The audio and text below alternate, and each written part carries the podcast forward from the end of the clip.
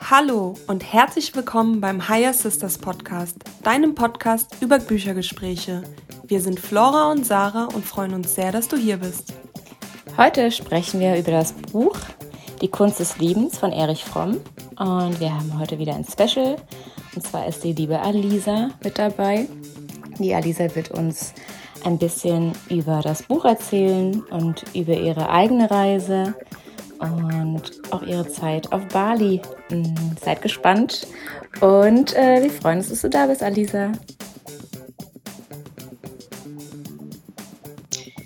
Ja, hallo Alisa. Äh, schön, dass du hier bist. Freue mich auch sehr. ja, ähm, Alisa und ich kennen uns schon seit, oh, wie lange ist es jetzt schon her? Es sind schon ein paar Jahre, ne? Ich glaube, es sind so drei, vier Jahre.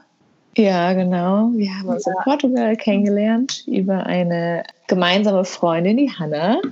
Hallo Hanna, wenn du reinhörst.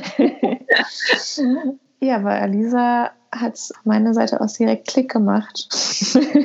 Und wir waren ziemlich auf auch. Es war, fast, es war fast viel lieber auf den ersten Blick. ja, genau. Und äh, seitdem begleiten wir uns auf unserer gemeinsamen Reise. Ja, Alisa, wer bist du denn? Magst du ein bisschen was von dir erzählen?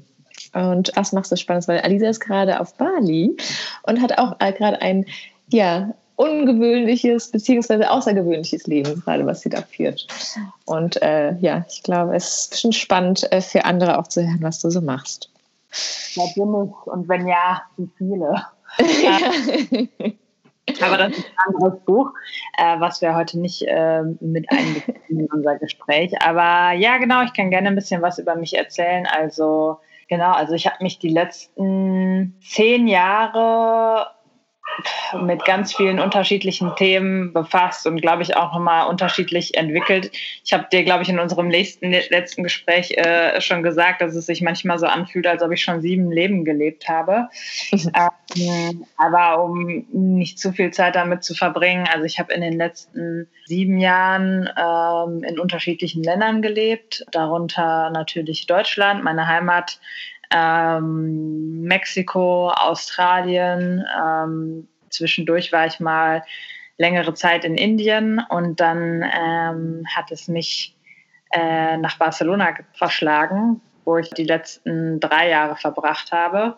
Und ähm, genau in der Zeit war es halt so, dass ich äh, nach meinem Businessstudium äh, einfach Auslandserfahrung und berufliche Erfahrungen in, in unterschiedlichen Umfeldern suchen wollte. Also es ging so von Unternehmen zu Unternehmen und auch teilweise von Burnout zu Burnout.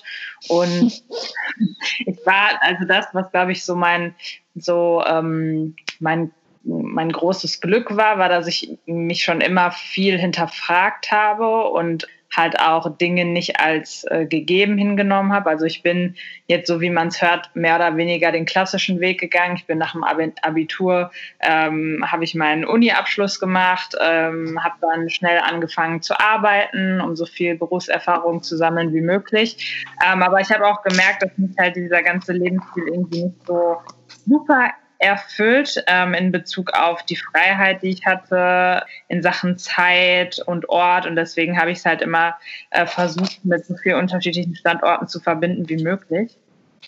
Und ja, das ähm, habe mich dann halt eben von, von Land zu Land ähm, reisen lassen und ich bin für die unterschiedlichen Erfahrungen total dankbar. Und ähm, ja, in den letzten äh, zwölf Monaten hat mich dann die Liebe tatsächlich nach Bali gezogen. Ich bin mit meinem, ähm, mit meinem Ex-Freund, mittlerweile Ex-Freund nach Bali gezogen und habe meinen Job wirklich Hals über Kopf äh, gekündigt. Mir war schon klar, dass es nicht kein Unternehmen ist, in dem ich äh, mein Leben lang bleiben werde. Aber ich habe dann ähm, relativ überraschend ähm, für mein damaliges Team gekündigt und habe mich dazu entschlossen, erstmal sechs bis zwölf Monate gar nicht zu arbeiten und mich so ein bisschen um mein Innenleben ähm, zu kümmern und äh, um meine, sag ich mal, innere Heilung. Ich mir ging es damals körperlich nicht so gut und bin dann nach Bali gegangen. Und genau, in Bali ähm, bin ich dann einfach in einem Umfeld gelandet, in dem ich viel mehr persönlichen Freiraum hatte, ähm, viel, genau, viel Platz hatte, viel Zeit hatte für persönliche Entwicklung. Und dann ähm, habe ich halt in den letzten Monaten den, den Wunsch äh, verspürt, äh, hier mein eigenes Unternehmen zu gründen. Und inzwischen bin ich halt nach wie vor Business, Marketing ähm, quasi beschäftigt, aber mache das für Unternehmen mit einem sozialen, nachhaltigen Zweck. Und das bereitet mir sehr viel Freude.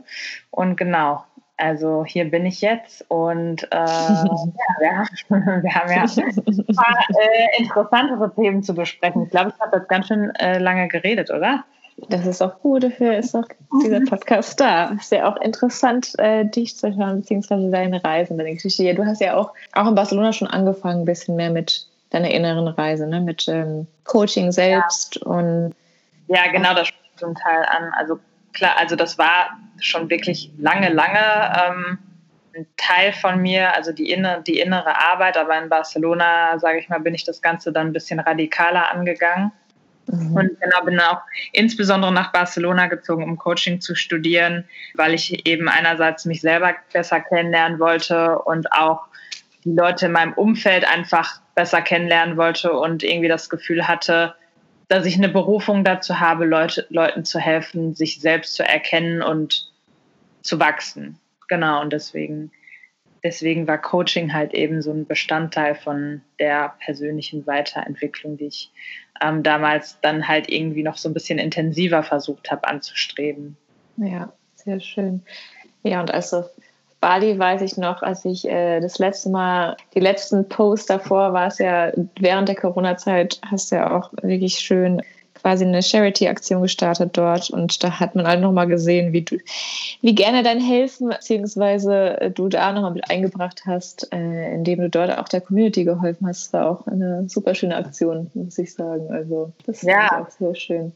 Also das hat sich auch irgendwie so ganz für mich wie so selbstverständlich ähm, ergeben, weil Bali für mich so ein Ort war, in dem halt viele ähm, Connections und einfach schöne Gesten sowie von ganz alleine auf mich zugegeben sind. Und ich habe das immer so ein bisschen auch mit dem, mit dem Land und den Leuten verbunden. Und durch diese Verbindung zu den Locals hier kam dann halt einfach dieses tiefe Bedürfnis, auch ein bisschen was von der guten Energie zurückzugeben und ähm, vor allen Dingen in Zeiten von Corona, in der halt eben so viele Familien und Communities hier beeinträchtigt ja, wurden, weil weil sie halt einfach nicht die Möglichkeit ha hatten, so zu handeln wie vorher. Und genau, da ähm, habe ich halt einfach mit ein paar Freunden ähm, hier und da kleine äh, Hilfsaktionen gestartet, um halt sicherzustellen, dass die Familien nach wie vor ähm, Essen haben, dass sie, äh, dass sie neue Ideen haben, um äh, ihr Essen selbst anzubauen, etc. pp. Also das ist immer noch im Gange und äh, es ist auf jeden Fall eine Aktion, die ja, die sehr viel, wie soll ich das sagen? Ich, ich spreche so, so viel Englisch, ich weiß gar nicht mehr, wie ich mich. das ist okay, wir sind Unternehmenssprache kann gerne auf Englisch. Äh. Ja, also ich habe einfach das Gefühl, das ist so eine Arbeit, die gibt einem einfach unglaublich viel zurück. Ich habe das Gefühl, ich gebe gar nicht, sondern ich empfange eigentlich nur und das immer spätestens dann, wenn ich den Leuten hier in die, vor allen Dingen den, Lo den Locals hier in die Augen schaue und sehe, für wie viel, ja, wie, für wie viele Dinge die halt einfach, für kleine, für wie viele kleine Dinge die halt einfach dankbar sind und einen ins Herz schließen. Und das ist für mich einfach ja, das ist für mich in Bali einfach sehr einzigartig und der Plan war ja eigentlich im Juli wieder zurückzukommen und nach Berlin zu ziehen, aber mich hat ähm, die Mentalität, die Kultur und auch die Expats, die hier tatsächlich sich so langfristig einnisten, das hat mich so hier ähm, gehalten, dass ich gesagt habe, ich möchte hier gar nicht mehr weg. Und der Plan ist jetzt tatsächlich, ähm, hier langfristig zu bleiben und auch mein Business hier zu stärken und aufzubauen. Sehr schön. Da kriege ich Gänsehaut. ja, schön. Ja, ich habe die Alisa habe ich gefragt, welches Buch, wenn es ein Buch gäbe, was sie quasi mit der Menschheit teilen würde, wenn sie sich nur eins aussuchen dürfte, jetzt in diesem Moment, welches wäre. Und dann hat sie The Art of Loving von Erich Fromm ja, genannt. Äh, ja, Alisa, magst du uns erzählen, warum dieses Buch und wie das Buch überhaupt in dein Leben kam oder wann du es zum ersten Mal gelesen hast? Ich habe gerade darüber nachgedacht, wie ist mir das überhaupt in die Hände gefallen. Aber ich glaube, genau, das war damals, als meine ja, zweite längere Beziehung in die Brüche gegangen ist, dass ich das Buch, glaube ich, in der Bibliothek gesehen hatte.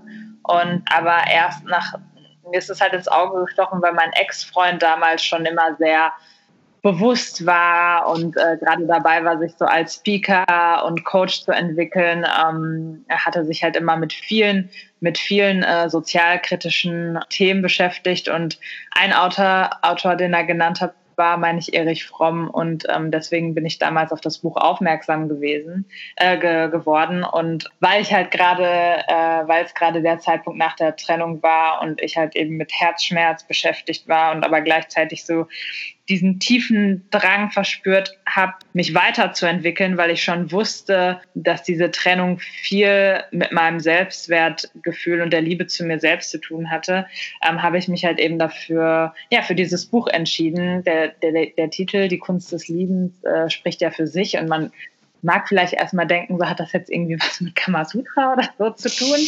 Aber das hast du jetzt gesagt. Das habe ich noch nicht Ja, aber, aber, immer, wenn ich, aber immer wenn ich den Experts hier von dem Buch äh, erzähle, kommt halt immer erst so ein Corky-Blick und so, oh, die Kunst des Also ich muss immer erklären, halt erstmal und halt erstmal halt ausholt, um halt das Buch äh, und den Wert des Buchs äh, zu rechtfertigen. Aber ja, genau, also so kam es damals dazu, dass ich angefangen habe, das, das Buch zu lesen und ich muss sagen, auch wenn ich davon also diese Philosophie des Buches nicht immer 100 Prozent in meinem Alltag umsetzen konnte, weil Dinge gehört zu haben und zu lesen ist ja das eine, aber dann zu praktizieren ist das andere, muss ich sagen, dass es wirklich so meinen Blick auf Liebe und Beziehung so existenziell verändert hat. Und das Kannst du sagen, warum? Also was hatte ich da, also, oder beziehungsweise auch ein bisschen abholen, was du denn denkst und was so hm. in dem Buch geht. Ich habe es ich auch gelesen, bei mir ist auch schon länger her. Hm, aber ja, genau, beziehungsweise welche Sichtweise der Paradigmenwechsel es bei dir ausgelöst, ausgelöst hat. Das ist jetzt vielleicht ein bisschen weit ausgeholt, aber du meintest ja, es ist gut, wenn ich viel spreche. Ja, ja.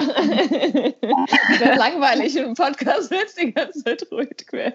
Ich, ich, möchte, das halt, ich möchte das halt äh, so gerne richtig herleiten, aber ich hatte, äh, was heißt, ich hatte im, ja, doch, ich hatte im Alter von, von ähm, 23, 24, also zu dem Zeitpunkt, als die zweite längere Beziehung ähm, in die Brüche gegangen war, ähm, schon verhältnismäßig viele Erfahrungen mit Männern und Beziehungen, würde ich sagen. Also auch wenn es die zweite längere war, hatte ich immer zwischendurch schon ähm, Beziehungen, die vielleicht von, von einem Jahr Dauer waren, aber die für mich jetzt irgendwie nicht so nicht so äh, erwähnenswert waren, weil ich finde halt immer, dass eine Beziehung erst nach also so nach anderthalb, zwei Jahren erst anfängt. Und ich habe halt immer gemerkt, dass irgendwas funktioniert nicht und ich habe mich dann halt immer so schnell, also so, habe meine Situation immer so schnell abgestempelt mit ähm, diesem Glaubenssatz, ja, ich bin halt beziehungsunfähig. Mhm. War wahrscheinlich durch das, was ähm, vielleicht damals in, in der Ehe meiner Eltern so passiert ist. Also ich habe nieder, also die, die Beziehung, die meine Eltern geführt haben, war sicher nicht äh, auf allen Ebenen gesund. Und wie du auch weißt, ich musste da halt mit, äh, mit vielen äh, traumatischen Ereignissen auch, ähm, auch klarkommen. Das ist ja der Fall bei so vielen. Ähm, und äh, mittlerweile hat sich da mal ein Blick drauf auch nochmal geändert, aber ähm, es war halt einfach so, dass ich damals total in dieser Opferrolle war. Ja, ich bin halt einfach abgefuckt und ich bin ich in der Lage, länger als zwei Jahre in einer Beziehung zu stecken. So. Und wie gesagt, das, es war halt immer so dieses, dieses große Fragezeichen, aber auch bei mir, dass ich mich gefragt habe, aber warum eigentlich und gibt es dafür eine Lösung? Und warum ist es so, dass grundsätzlich so viele Beziehungen heutzutage so schnell enden? Weil es war ja jetzt nicht nur bei mir so und ich war noch relativ jung, sondern ich habe das ja bei vielen Leuten in meinem Umfeld gesehen. Mein Bruder ist fast sechs Jahre älter und bei dem habe ich das auch äh, mitbekommen, wie sich die, wie sich die Paare dauernd trennen. Und so ein bisschen ähm, habe ich halt darauf gehofft, dass es das einfach so eine Phase ist, dass ich jetzt einfach noch zu jung bin, um mich für jemanden zu, zu, zu committen. Und als ich dann dieses Buch gelesen habe, hatte ich zum ersten Mal das Gefühl, vielleicht ist gar nicht so mein Trauma oder ähm, mein Abgefucktsein, sondern es ist vielleicht eher so mein Weltbild und die Art und Weise, wie wir Liebe interpretieren. Und ich glaube, so eine der Kernaussagen des Buches ist für mich, dass Liebe halt nicht verwechselt werden darf mit diesem Gefühl des Verliebtseins, mhm. ähm, sondern dass Liebe halt tatsächlich eine Entscheidung ist und durch viele, viele Phasen geht und diese Phasen halt nicht immer von Sonnenschein geprägt sind. Und das hört sich jetzt vielleicht alles so trivial an, aber das war für mich einfach was, was ich noch nicht so gelebt hatte. In der Situation, wo diese erste Leidenschaft so langsam ja so ein bisschen so ein bisschen äh, abgeflacht ist und in der ich halt nicht mehr den ganzen Tag nur an meinen Freund gedacht habe, das war für mich immer so ein Zeiten so oh ähm, ich interessiere mich nicht mehr für ihn, ich liebe ihn nicht mehr. Und äh, einerseits hat äh, das sehr viel Druck auf mich, habe ich damit sehr viel Druck auf mich selbst äh, ausgeübt, weil ich halt dachte, ja, ich bin nicht normal. Und ähm, auf der anderen Seite habe ich da dann aber auch schon angefangen, wirklich so, vielleicht nicht ganz bewusst, aber schon so proaktiv versucht, die Beziehung zu sabotieren, weil ich halt dachte, dieser Partner ist nicht der richtige für mich und ich muss jetzt irgendwelche Wege drum herum finden, um ihn nicht zu verletzen, aber äh, trotzdem sauber und äh, so halt eben dann sauber aus der Beziehung rauszukommen. Mhm. Und damit genau. du deinen dein, deine, deine Glaubenssatz quasi auch bestätigst, weil das ist ja der, der du glaubst. Und deswegen sucht man wahrscheinlich dann genau diese Lösung am Ende. Genau, die, also die Bestätigung dafür, dass ja, dass dann, äh, dass ich abgefuckt bin, dass wahre Liebe in meinem Leben nicht gibt, dass ich mich an niemanden binden kann und dass ich anscheinend auch niemanden langfristig lieben kann. Also wie gesagt, Liebe war für mich wirklich mit diesem Gefühl von Verliebtsein verbunden. Und sobald das weg war, ähm, habe ich halt das Gefühl gehabt, mit mir stimmt was nicht, mit der Beziehung stimmt was nicht und mit, dem, mit meinem Partner stimmt was. Und sofern dieser Glaubenssatz dann halt eben neu entstanden ist in der Beziehung, war es dann nur noch eine Abwärtsspirale und im besten Fall hat es dann vielleicht zwei Jahre gedauert, ähm, bis die Beziehung halt irgendwie noch so existiert ist und man sich dann vielleicht durch bestimmte Dramen oder dann mal wieder leidenschaftliche, schöne Ereignisse und äh, Co-Abhängigkeit äh, halten konnte. Aber es war dann ab dem Zeitpunkt tatsächlich nur eine Frage der Zeit, bis das Ganze in die Brüche gegangen ist. Und im Alter von 24, äh, was, was für mich traurig ist, aber mittlerweile denke ich mir, das war halt einfach mein Weg, ähm, habe ich dann zum ersten Mal dank des Buches eben für mich feststellen können, okay, Liebe ist auch noch was anderes als, als Leidenschaft und ähm, verliebt sein und jeden Tag an jemanden denken. Und es ging dann mit den Jahren immer weiter, sodass es mir dann sogar klar geworden ist, das, was ich vielleicht in den ersten sechs bis 18 Monaten der Beziehung gefühlt habe, war noch gar keine Liebe. Und es war vielleicht sogar teilweise was ganz anderes. Vielleicht war es sogar nur eine Kompensation oder ein, ja, eine, eine Abhängigkeit und von jemandem, dem, von dem ich äh, was haben wollte, was ich mir selbst zu diesem Zeitpunkt noch gar nicht geben konnte. Mhm. Und ja, das, das ging dann immer tiefer und ähm, ich muss auch sagen, dass mit den Jahren, dass mir dann ganz andere Kapitel aus dem Buch dann nochmal, also ich habe sie dann wirklich verstanden, weil ich das wirklich gelebt habe in meinen Beziehungen.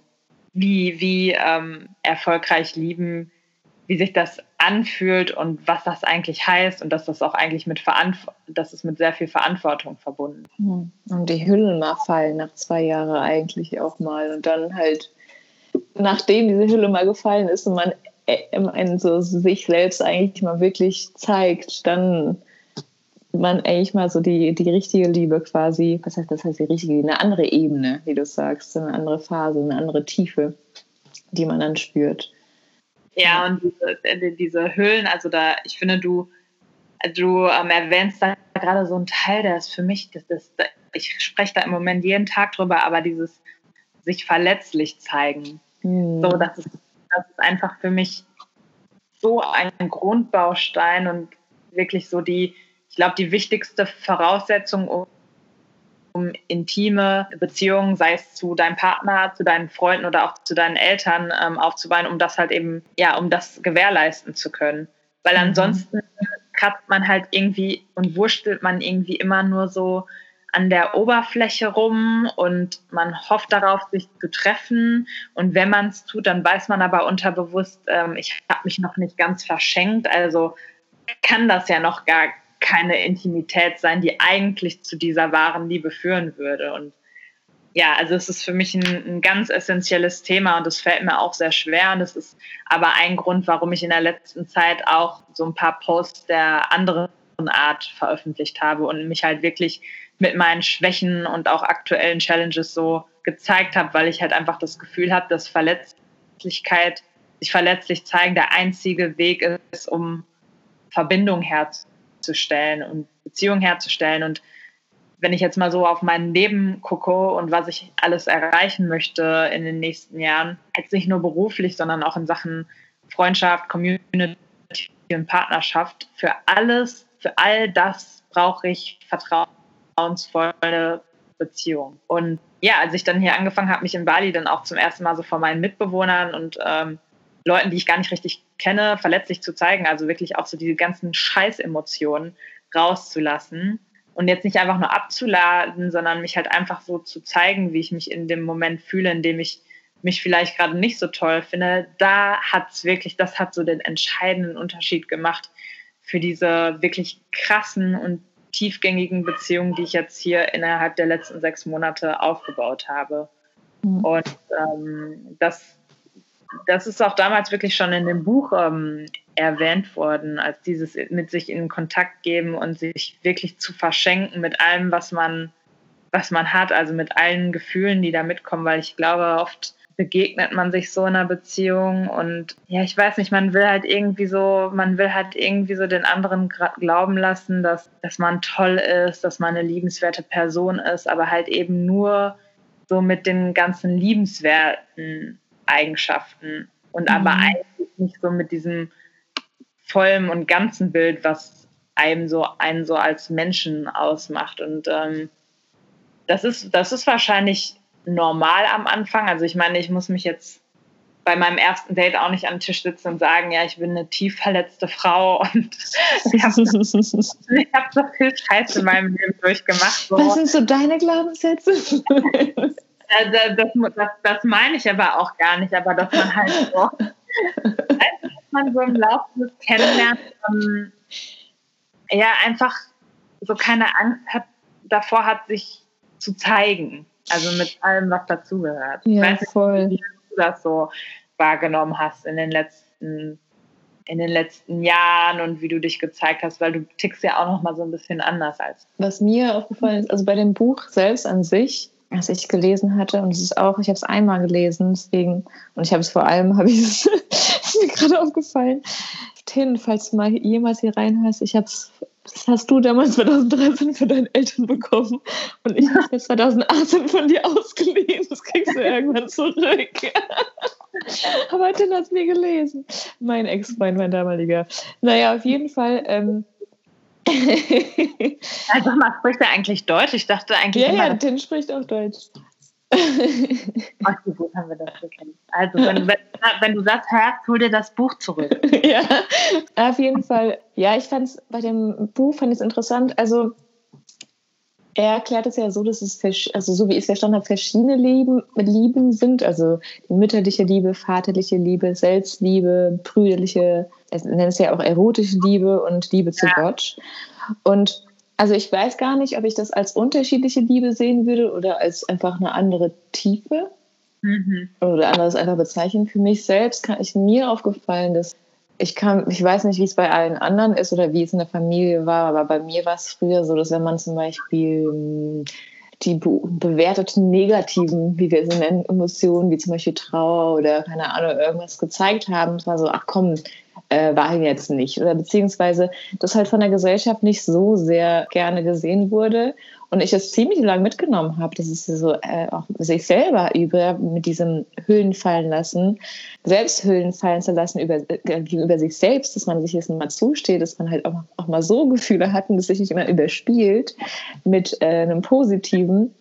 Das fand ich super wichtig und das kam bei mir auch erst, das ist nicht so lange her, dass ich man es zugelassen hat quasi, ja. äh, zu sagen, ey, äh, man fühlt sich heute halt mal scheiße, man will das nicht äh, einfach, was heißt scheiße, es ist halt einfach diese Emotion mal da. Und da hatten wir mal ein Gespräch, Alisa, letztes Mal, wo ich auch meinte, äh, das ist genauso wie bei, damals bei den Fotos, man hat es negativ gehabt, damit man überhaupt das Bild sehen kann. Und manchmal, also diese Gefühle sind halt einfach da und es ist halt einfach so und die akzeptieren. Das kam halt viel bei mir, dieses Unterdrücken von, äh, die dürfen nicht da sein und äh, dass man die überhaupt sich erlaubt mal zu, also dass sie da sind, dass es in Ordnung ist. Also es hat bei mir auch sehr lange gedauert. Und diese Reise geht bei mir auch schon sehr lange. Und das ist halt eigentlich krass, auch mit diesen Höhlen verlassen, sich selbst erstmal gegenüber.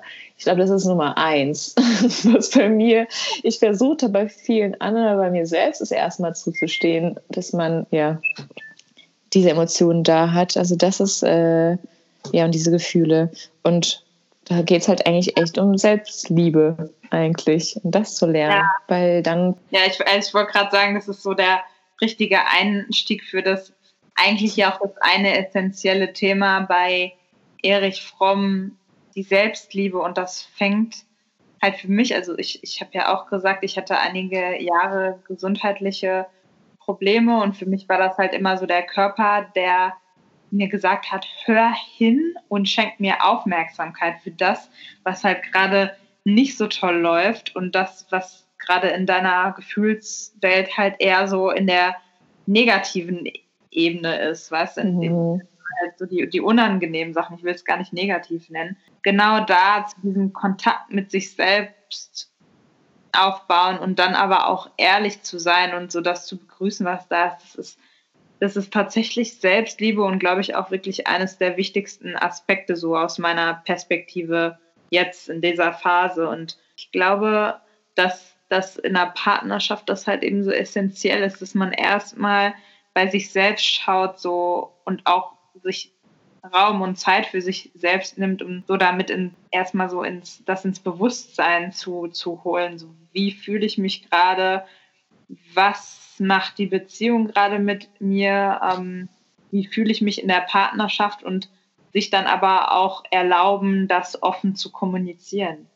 Und stell dir mal vor, das würden jetzt beide Seiten regelmäßig machen. Ich glaube, wir würden damit einfach so viel Frust und so Disconnection und, und Dramen und Konflikte vermeiden. Wobei Konflikte sind, sind, können ja gut sein, aber es muss halt erstmal dazu kommen, dass wirklich beide Partner so wirklich sich mit sich selbst verbinden und dann ehrlich zu sich sind und dann halt eben ehrlich zu dem Partner. Und ich merke halt, wie das bei mir immer noch so ein, so ein krasser Prozess ist, der auch manchmal echt nicht einfach ist. Also mit meinem Ex-Freund, ähm, das ist ja noch gar nicht so lange her und wir versuchen halt nach wie vor ähm, ja eine gesunde eine gesunde Beziehung jetzt halt eben zu halten und von seiner Seite kommt halt so oft dieses, wenn er jetzt zum Beispiel meine Story sieht, so ja, ähm, ich bin froh, dass es dir so gut geht und es sieht ja alles toll aus.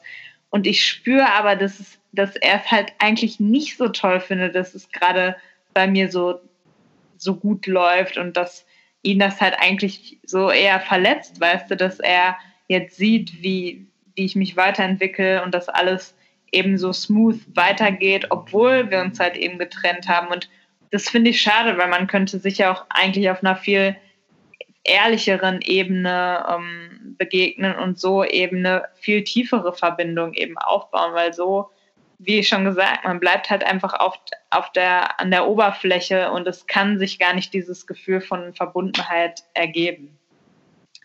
Und wahrscheinlich ist es halt auch so, weil er gerade nicht ehrlich zu sich selbst ist und ähm, ich kenne das von mir auch, also dieses Überspielen von, ja, unangenehmen, unangenehmen Gefühlen oder Gedanken, wenn ich mit Freundinnen rede, gerade mit denen, die ich jetzt schon seit längerer, längerer Zeit nicht äh, gesprochen habe in Deutschland, dass ich halt das erste Gespräch eben nicht direkt anfangen will mit, ja, ehrlich gesagt, in letzter Zeit ähm, hatte ich viel mit äh, XY zu hadern, sondern der erste Satz ist halt immer so, ja, bei mir ist alles gut.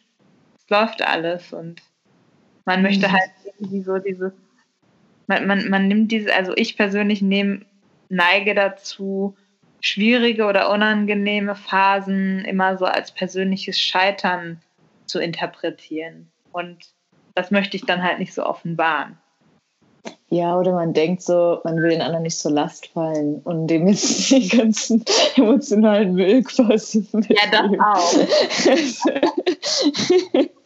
Weiß ich einfach, läufst so rum, so, und die gehst du, boah, richtig scheiße. Und dann denkst du so, oh, hätte ich bloß lieber nicht gefragt. Nein, aber. ja, das, das kommt halt ja immer drauf an. Also es gibt ja Leute, die, die, die, äh, ich weiß nicht, wie, wie ich damals, so stellen die Opferrolle etc., aber dann gibt es ja auch einfach dieses, dieses äh, offenherzige Teilen, weißt du, von Sachen, ohne jetzt den anderen einfach ja, voll. als Mülltonne, auch so. Als Mülltonne zu benutzen. ich, hoffe, ich, hoffe, dass ich dich niemals als Mülltonne benutzt habe. Nein, das nicht. uh, nee.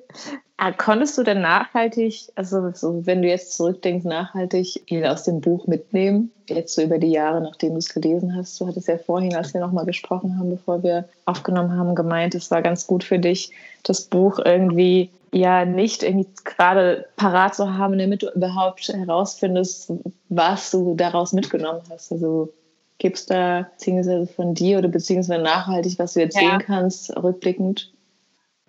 Ja, voll. Also das eine ist auf jeden Fall, Liebe ist ein Kind der Freiheit. Also, dass ich vor allem mir, natürlich auch meinem Partner, wobei ich damit jetzt nicht so die Probleme hatte, aber dass ich vor allen Dingen mir auch ähm, die Freiheit geben muss, mich einfach mal unabhängig von der anderen Person ähm, weiterzuentwickeln und diesen Individualisierungsprozess auf meiner Seite zu fördern, damit ich mich nicht direkt wieder in diese Abhängigkeit begebe, bei der der Partner dann halt eher sowas ist wie eine Droge und mir das gibt, was ich mir selbst gerade nicht geben kann.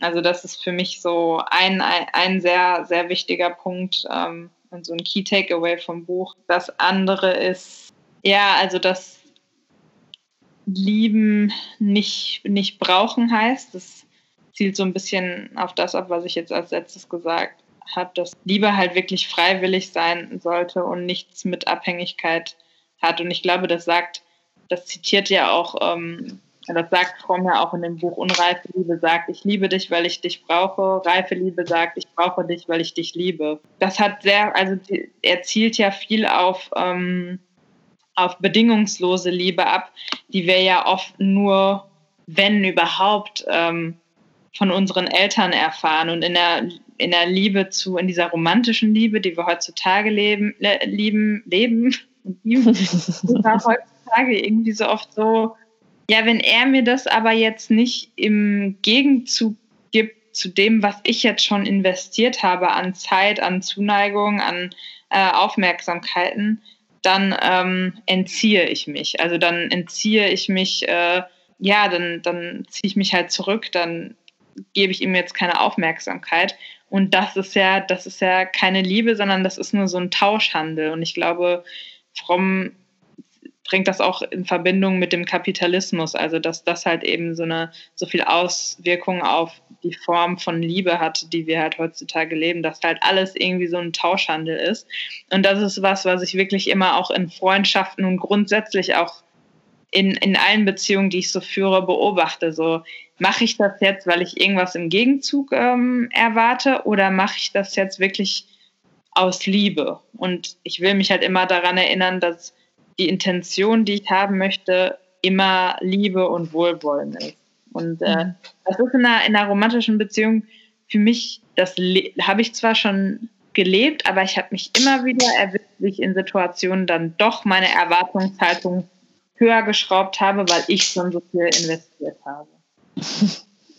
Ja, das ist, aber ich meine, das ist halt auch ein Prozess, ne? Klar, aber es ist schön. Ich weiß noch, dass er auch eine Sache gesagt hat mit dem unbedingungsloser Liebe. Er meinte, ich glaube, es war in dem Buch, die eine Form von Liebe ist, du siehst eine schöne Pflanze und äh, pflückst sie, damit du die für dich haben kannst. Und die andere Art ist, du lässt sie einfach da und wässerst sie jeden Tag und lässt sie wachsen. Für sich allein und beobachtest sie halt immer. Aber du nimmst sie nicht ein, nur für dich und dann verwelkt sie. Also das war irgendwie ganz schön. Ja, ja, stimmt. Das ist ein total, das ist eine total schönliche, schön, schönliche, schöne Bild. ja. Von, von dem äh, Punkt, den ich äh, gerade auch vergessen hatte zu nennen, und zwar diese Respekt und Akzeptanz der Eigenartigkeit des anderen. Und mhm das Inter Interpretieren von der Andersartigkeit als etwas, was dann irgendwie nicht zu mir passt oder so. Das ist ja auch Bullshit und ich finde auch, nachdem man dann vielleicht schon in seiner sechsten oder siebten Beziehung war, ist es wirklich immer so, dass der Partner dann nicht der Richtige war oder hat man halt einfach nur ein Problem damit, äh, eventuell diese Andersartigkeit zu akzeptieren. Und mhm. äh, mit den Jahren habe ich dann auch für mich gemerkt, so ich möchte niemanden haben, der schon so ist wie ich, weil das habe ich ja schon. Oder das. langweilig. Ja, langweilig. Vor allem gibt es das gar nicht. Nee, gibt es nicht. Und ähm, das wäre auch so einfach so überflüssig. Und ich glaube, die, die, die Lehrer vor allen Dingen auch oder die Leute, die ähm, ganz, ganz viel für äh, dein Wachstum tun können, das sind gerade die Leute, die halt eben so anders sind. Und natürlich braucht man Parallelen auf gewissen Ebenen, aber ich möchte keinen, keinen männlichen Klon von mir ähm, heiraten. Und mhm. ich musste das aber halt erstmal lernen zu erkennen, dass Andersartigkeit und andere Wünsche und andere Glaubenssätze nicht heißen, dass ich diese Person nicht lieben kann oder dass diese Person mich nicht lieben kann, sondern dass es halt sogar was sein kann, was äh, die Beziehung sehr spannend machen kann und auch dafür da ist, um selbst persönlich reifen und wachsen zu können. Dafür gab es in einem anderen Buch einen ganz, schönes, einen ganz schönen Begriff, der hieß Interdependenz. Also im. Sinne auf Beziehungen, das kennt man ja auch so, aber im Sinne auf Beziehungen, dass du halt niemals, also dass es nicht klappt, dass du eine Interdependenz hast, bevor du nicht mal independent, also allein stehen kannst. Das heißt, du musst erst independent, also äh, Unabhängigkeit lernen, damit du überhaupt diese Interdependenz lernen kannst. Also der beschreibt es ganz schön. Als Kind lernst du erst äh, zu krabbeln, dann zu laufen, dann zu rennen. Du kannst niemals vom Krabbeln zum Rennen gehen. Und dieser Zwischenschritt von dieser Unabhängigkeit, alleine zu stehen, ist super wichtig, dass du irgendwann halt auch rennen kannst. Also jetzt nur an diesem bildlichen. Und genauso in der Beziehung auch. Also wenn ein Partner sich die ganze Zeit nur an dich anlehnt, wird es halt schwer. Aber wenn du zu zweit halt stemmen kannst, ist es äh, ja auf jeden Fall einfacher und schöner. Und äh, das fand ich irgendwie ganz interessant. Ähm, ja, wie es dort beschrieben wurde, diese Art von Unabhängigkeit mit sich selbst quasi, was du auch eben gemeint hast. Liebe ist ein Kind der Freiheit, dass du dir selbst die Freiheit gibt, auch unabhängig an dir selbst quasi weiterhin zu arbeiten. Das halt sehr wichtig ist, sonst wird es irgendwann zu schwer für die eine oder andere Person. Ja. Ja, wie immer ist alles äh, miteinander verbunden. Ja. Und äh, ja, wie, also das, das Wichtigste ist, glaube ich, immer, dass man, äh, also in der Beziehung, dass man zu sich selbst eine gesunde Beziehung pflegt. Und äh, das erfordert wie immer viel Disziplin. Und gerade wenn man, sage ich mal, aus einem Umfeld kommt oder aus einer Familie, in der, in der man das halt eben nicht so vorgelebt bekommen hat, hat ist es, glaube ich, also mhm. aber insbesondere dann so ein ständiger Prozess auch und erfordert halt sehr viel Achtsamkeit und Disziplin, damit diese Beziehung halt blühen kann. Aber ich glaube, dass gerade Partnerschaften eben so essentiell dafür sind, damit wir halt wirklich so bis aufs Tiefste getriggert werden können und dann halt eben solche solche Dynamiken oder vielleicht auch inneren Störungen, das hört sich jetzt so prekär an, aber soll es gar nicht sein, dass wir das auch heilen können. Weil wenn ich nicht in den letzten Beziehungen gewesen wäre und diese schwierigen Konflikte durchgegangen wäre, dann hätte ich gar keine Aufmerksamkeit für das bekommen, was mit mhm. mir selbst irgendwie noch gar nicht so im Einklang ist. Also ich habe in der letzten Beziehung auch gemerkt, so, oh, da ist halt noch so viel mehr Aufmerksamkeit, die ich meinem Innenleben schenken könnte, so im, im, im, Alltag einfach. Und ich muss so noch so viel mehr mit mir in Kontakt gehen und ja, wirklich äh, auch mich verletzlich zeigen, damit ähm, Beziehungen einfach gelingen kann. Und dafür bin ich halt eben dankbar. Und das könnte halt nicht geschehen, wenn ich die ganze Zeit versuchen würde, Beziehungen auszuweichen. Um halt den Schmerz nicht zu fühlen, der natürlich, den wir natürlich innerhalb von Beziehungen nicht ausweichen können, aber gerade dann, wenn sie halt eben zu Brüche geht, ist er ja un unvermeidlich. Und ich glaube, dass man da, ja, dass halt, dass halt Beziehungen jeder Art einfach so ein Geschenk sind und halt einfach so viel Wachs Wachstumsmöglichkeit uns, uns bietet. Oder du ziehst alleine auf eine einsame Insel. Dann äh, hättest du dieses Problem.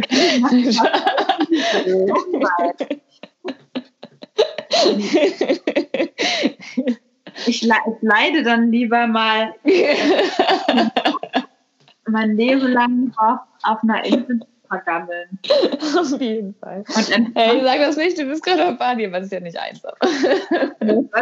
Also trotz Corona ist es ja absolut nicht einsam. Glaube ich. Ja, schön. Schön, Alisa. Gibt es noch irgendwas, was du uns mitteilen möchtest? ich weiß, ich habe immer sehr viel, was ich mitteilen Ja, dann laden wir dich eh bald wieder ein. Ja, also das war schön. Es hat, es hat ähm, sehr viel Spaß gemacht, wie immer mit dir die Unterhaltung. Ich wünschte, wir hätten schon früher mal unsere, unsere Konversationen aufgezeichnet. Ich meistens, dass ich mir dann danach, wenn wir auflegen, mal so denke, ach, ich mich selbst, das hätte ich für mich selbst jetzt aufgenommen, weil man, ja, man hört dann wieder selber rein das nächste Mal und denkt sich so, was? Da drauf, wie bin ich denn da drauf gekommen? Das ist halt ja, ein schönes Ping-Pong-Spiel. Man überrascht sich dann manchmal so selber und man Wer war das? Dieser wertvolle Input, wer wurde von wem ja gerade geleistet? Naja, das macht Spaß Seite. Ähm, ja, also man, man, also das, diese Unterhaltungen, die regen ja auch wirklich so, so Denkprozesse an, die vielleicht sonst nicht so, nicht so äh, aktiv gefördert werden, immer ähm, bei dem ganzen Sonnenschein und, äh, und Rumgelege hier auf Bali. Hat auf jeden Fall wieder sehr viel Freude mir bereitet. War auch nochmal so über die, über die Learnings aus dem Buch zu gehen. Motiviert mich jetzt ehrlich gesagt auch nochmal dazu, das äh, wieder in die Hand zu nehmen. Ich habe das jetzt gerade nicht hier und ich habe es auch schon Ewigkeiten nicht mehr gelesen, aber ähm, man findet bestimmt, man wird dann bestimmt wieder nochmal auf ganz andere Aspekte äh, aufmerksam, die man jetzt gar nicht mehr so im Kopf hatte. Gibt es denn dort Bücherläden, gute Bali? Ähm, gute, ich mal so dahingestellt, aber ja, also man, man kommt hier äh, zurecht. Ja, okay, gut. Ja. Und ähm, wenn man denn jetzt eine nachhaltige, ja, ein unter nachhaltiges Unternehmen aufbringen möchte, wo, wo kann man dich denn finden? Und wenn ich jetzt hier zuhöre und sage, ja, das ist ja. gerade mein Ziel, wo, wo, wo, wo finden wir dich denn? Genau, also erstmal zum Unternehmen. Also wir heißen Urban Rewild, weil die Idee damals halt tatsächlich in einem Städte, in einer städtischen Umgebung, äh, in Barcelona, um mal konkreter zu sein, entstanden ist. Ähm, und das Ziel war halt einfach, ähm, eine Community aus äh, Freelancern aufzubauen, die talentiert sind und ähnliche Werte haben und eben dabei helfen möchten, äh, Unternehmen und Marken mit einem ja, einen positiven Impact äh, dabei zu helfen, zu wachsen. Ähm, genau, wollen wir halt eben helfen, Unternehmen zu unterstützen, die in der Welt einfach Dinge zum Positiven verändern zu wollen. Wir können, ihr könnt uns finden unter Urban Rewild. Die Website sollte innerhalb der nächsten zwei Wochen veröffentlicht werden. Wir hatten jetzt mhm. Content, den wir dort äh, äh, live stellen und danach aktuell äh, auf Instagram unter urban.rewild. Kannst schon mal so ein bisschen äh, reinschauen, wie das Konzept aussieht, äh, was wir grundsätzlich machen. Also unser Fokus liegt auf Branding-Strategien, äh, UX, Art Direction und äh, Content Production. Ähm, und aktuell habe ich auch ganz coole Projekte, gerade so in der Wellness- und Gesundheitsindustrie, die ich unterstütze. Darunter zum Beispiel eine Firma in Mexiko, die gerade äh, hochqualitatives CBD-Oil ähm, erstellt. Flora, mhm. falls du mal Interesse hast, da die Produkte zu testen, sag mir einfach Bescheid. ein, ein, Tester. ähm, genau, dann ist zum Beispiel ein anderes Unternehmen dabei, was, was nachhaltig äh, Bikinis und Swimwear produziert und wieder ein anderes was, anderes, was äh, vegane, hocheffektive Nahrungsergänzungsmittel produziert. Also die Industrie Zweige unterscheiden sich, aber es ist mhm. alles mit einem eher sozialen, gesundheitlichen, nachhaltigen Aspekt quasi. Ja. ja. Sehr schön. Also ich werde auf jeden Fall dann die Instagram-Seite in die Shownotes packen und äh, die Webseite werde ich dann auch noch dazu packen. Und dann kann man dich finden. Ja, dann würde ich sagen, Alisa, bis zum nächsten Mal. Äh, ja, ich freue mich schon auf unser baldiges Gespräch. Ich mich auch. Vielen Dank für die Einladung zu Podcast. Ja, also wir hören uns auf jeden Fall bald wieder und danke, dass du dir Zeit genommen hast, Alisa. War sehr schön von dir und äh, zu hören von dir und deiner Reise zu dir selbst und äh, ja, zu sehen, was du gerade auf die Beine stellst. Ja, die Reise hat niemals ein Ende, aber ich danke dir auch ähm, für die Einladung und für deine Zeit, fürs Zuhören und mir diesen Raum zu geben. Also ich freue mich schon auf unsere nächsten Gespräche. Super. Dann bis dann, Alisa. Bis dann.